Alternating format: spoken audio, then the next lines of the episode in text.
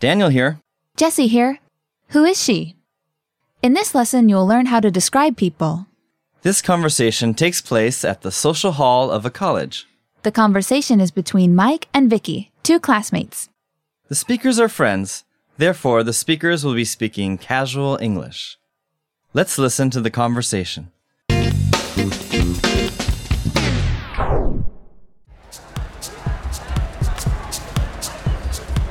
Vicky, how are you doing? Great. How about you? How's it going? Pretty good. So, how do you like the party? It's fun. Hey, who is she? She? Who? Who is the tall woman? The woman wearing red? Yeah, her. That is our math teacher. She is tall, isn't she? Now let's listen to it one time slowly. Vicky, how are you doing? Great. How about you? How's it going? Pretty good. So, how do you like the party? It's fun. Hey, who is she? She? Who? Who is the tall woman? The woman wearing red? Yeah, her. That is our math teacher. She is tall, isn't she? So, it sounds like Mike and Vicky are enjoying the party. Yeah, it does. Have you been to any parties lately? Any parties lately? Actually, I haven't, unfortunately. yeah. How about you? Yes. The most recent party I went to was for a wedding. What are some other examples of parties we have in America?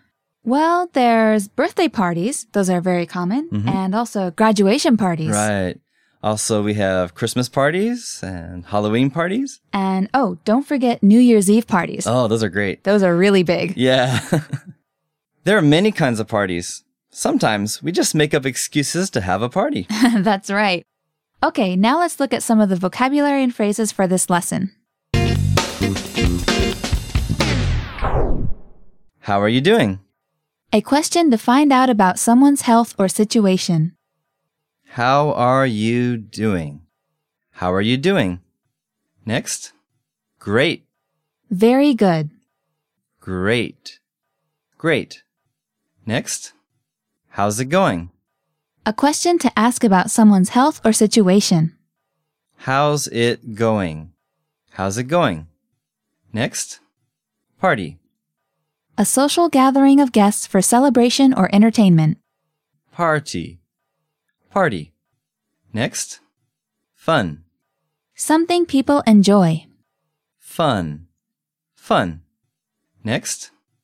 Tall. Above average height. Tall. Tall. Next. Yeah. Yes. Yeah. Yeah. And the last one? Math. Informal word for mathematics, the study of numbers. Math. Math. Let's have a closer look at the usage for some of the words and phrases from this lesson. In this lesson's conversation, we heard Mike ask Vicky, How do you like the party? How do you like is a phrase we use to ask someone their opinion about something. In this case, Mike is asking Vicky her opinion about the party they're at. The question he asks is like, are you enjoying the party? And are you having a good time? Jesse, let's give an example. Sure. How do you like the weather today? It's great. I love sunny weather. Me too. Now, there's something we want you to be careful about. There is a difference between the questions, do you like and how do you like? That's right. Do you like is a simple yes or no question. For example, I could ask Jesse, Jesse, do you like pizza? Yes, I love it. But the question, how do you like, is asking for your opinion or your thoughts on something. So you cannot answer with a yes or no. So I could ask, Jesse, how do you like this pizza? It's really good. So remember that when you are asked how you like something, you must give your opinion. The next phrase we'll look at is who is so and so, where so and so is replaced by a description like the tall man or a pronoun like he, she, or that. This phrase is one way to ask about someone you can see. If you think the person you are talking with has information about that person, such as the person's name or role, you can use this question to learn more about that person. Let's look at another example. Okay. Who is the man standing by the window? That is my boyfriend. Let me introduce you to him. All right. Let's now turn to the grammar point. The focus of this lesson is the words this and that. As we learned in the previous lesson, this and that are called determiners, and they are used to make clear which objects are being talked about, especially when there may be more than one choice. These words can be used by themselves, similar to pronouns like he, she, and it. This is used to talk about objects that are near, and that is used to talk about objects that are not so near or far away. In the previous lesson, we looked at how this is is used to introduce people who are near. So let's take a look now at how that is is used. The phrase that is is used to talk about people who are not nearby the speakers. Let's look at an example from the dialogue. In the dialogue, we heard, That is our math teacher. In this example from the dialogue, Vicky had asked Mike who the woman in red was. And Mike's answer was, That is our math teacher. The phrase that is is used to refer to the who is in Vicky's question. In this case, that refers to their new math teacher. So Mike answers, That is our math teacher. Now, let us look at some sample sentences. Who is the handsome man? That is my boyfriend. Who is that in the black suit? That is our new boss. There is a detailed write up about this grammar point in the PDF for this lesson, so please be sure to visit the website and look at the PDF. Well, that just about does it for today. But before we go, we want to tell you about a way to drastically improve your pronunciation.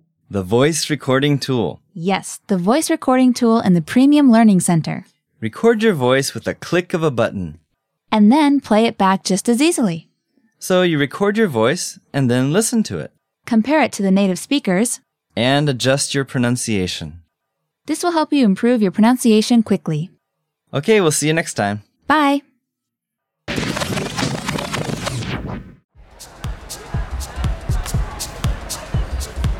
Vicky, how are you doing? Great! How about you? How's it going? Pretty good. So, how do you like the party? It's fun! Hey, who is she? She? Who? Who is the tall woman? The woman wearing red? Yeah, her. That is our math teacher. She is tall, isn't she?